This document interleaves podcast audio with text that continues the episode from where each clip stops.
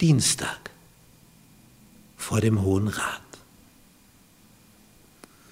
Das Besondere an der Apostelgeschichte ist, dass wir Zusammenfassungen von Predigten haben. Zum Beispiel wie ein Paulus gepredigt hat, wie er das aufbereitet hat, dann in späteren Kapiteln, wo er da Antiochia in Pamphylien wirkt. Wir werden dazu noch kommen. Und dort ist die längste Rede des, die längste Predigt des Paulus abgedruckt. Aber hier ist überhaupt die längste Predigt des ganzen Neuen Testaments. In Apostelgeschichte Kapitel 7. Die Rede, die hier Stephanus hält vor dem Hohen Rat. Und es ist eine Fundgrube für uns, dieses Kapitel für die Geschichte Israels. Denn nachdem die Jahrhunderte vergangen sind, ja oft tausend Jahre und mehr, erzählt da einer die Geschichte Israels. Und zwar mit gewissen Feinheiten, wie wir das sonst nicht so direkt in der Bibel finden. Das heißt, in diesem Kapitel 7 gibt es einen Kurzabriss über die ganze Geschichte Israel. Und das ist die längste Predigt, die wir im Neuen Testament vorfinden. Hier in Kapitel 7. Das ist also ein interessantes Kapitel. Und es ist die Nummer 7. Kapitel 7. Der siebente Tag des Sabbat.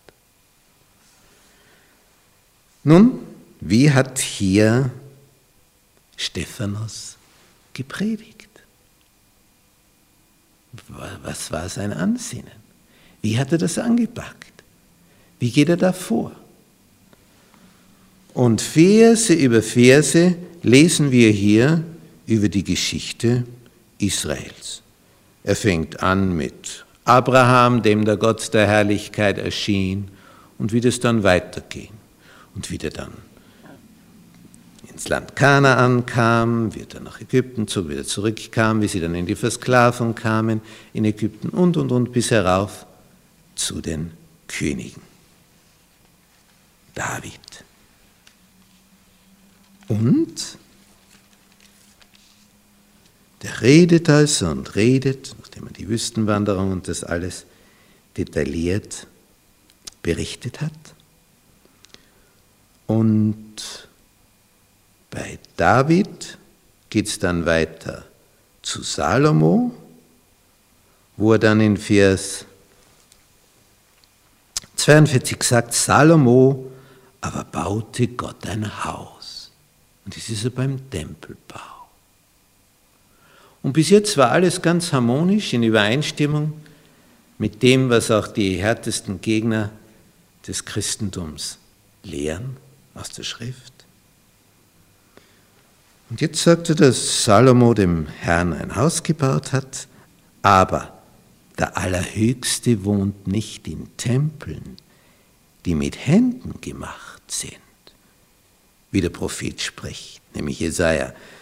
Der Himmel ist mein Thron und die Erde der Schemel meiner Füße.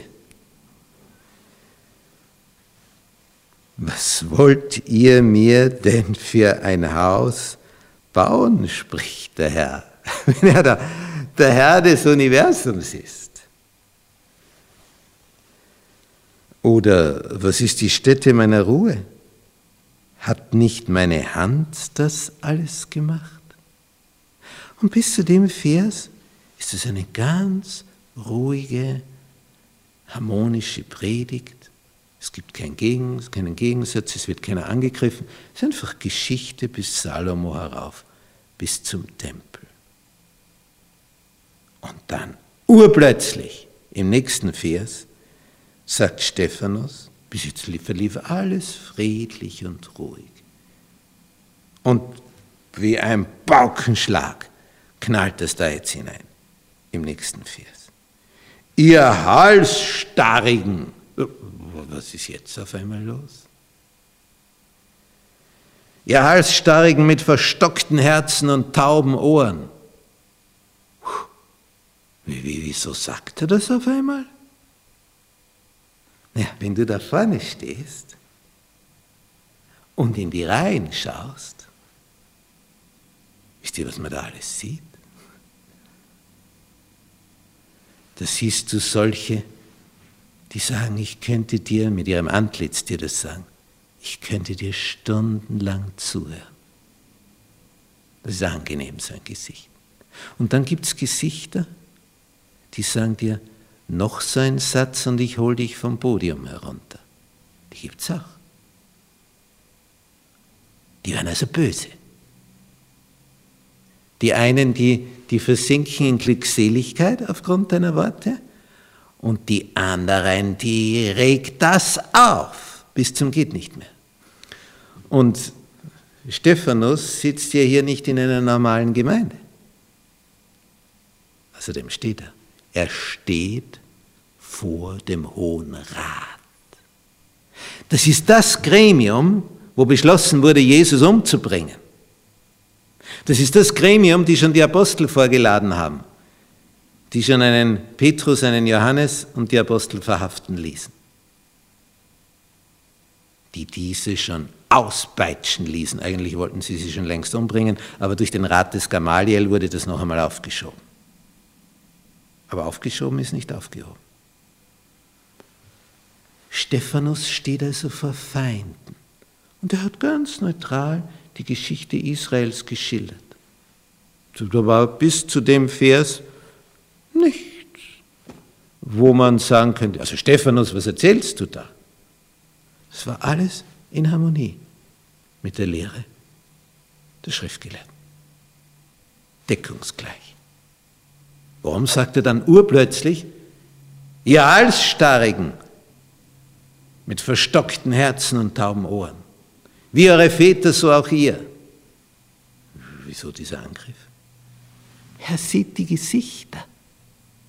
Er sieht, wie die die Zähne fletschen, wie sie böse schauen. Und das hat er schon so lange gepredigt und er kann ihre Angesichter nicht aufweichen.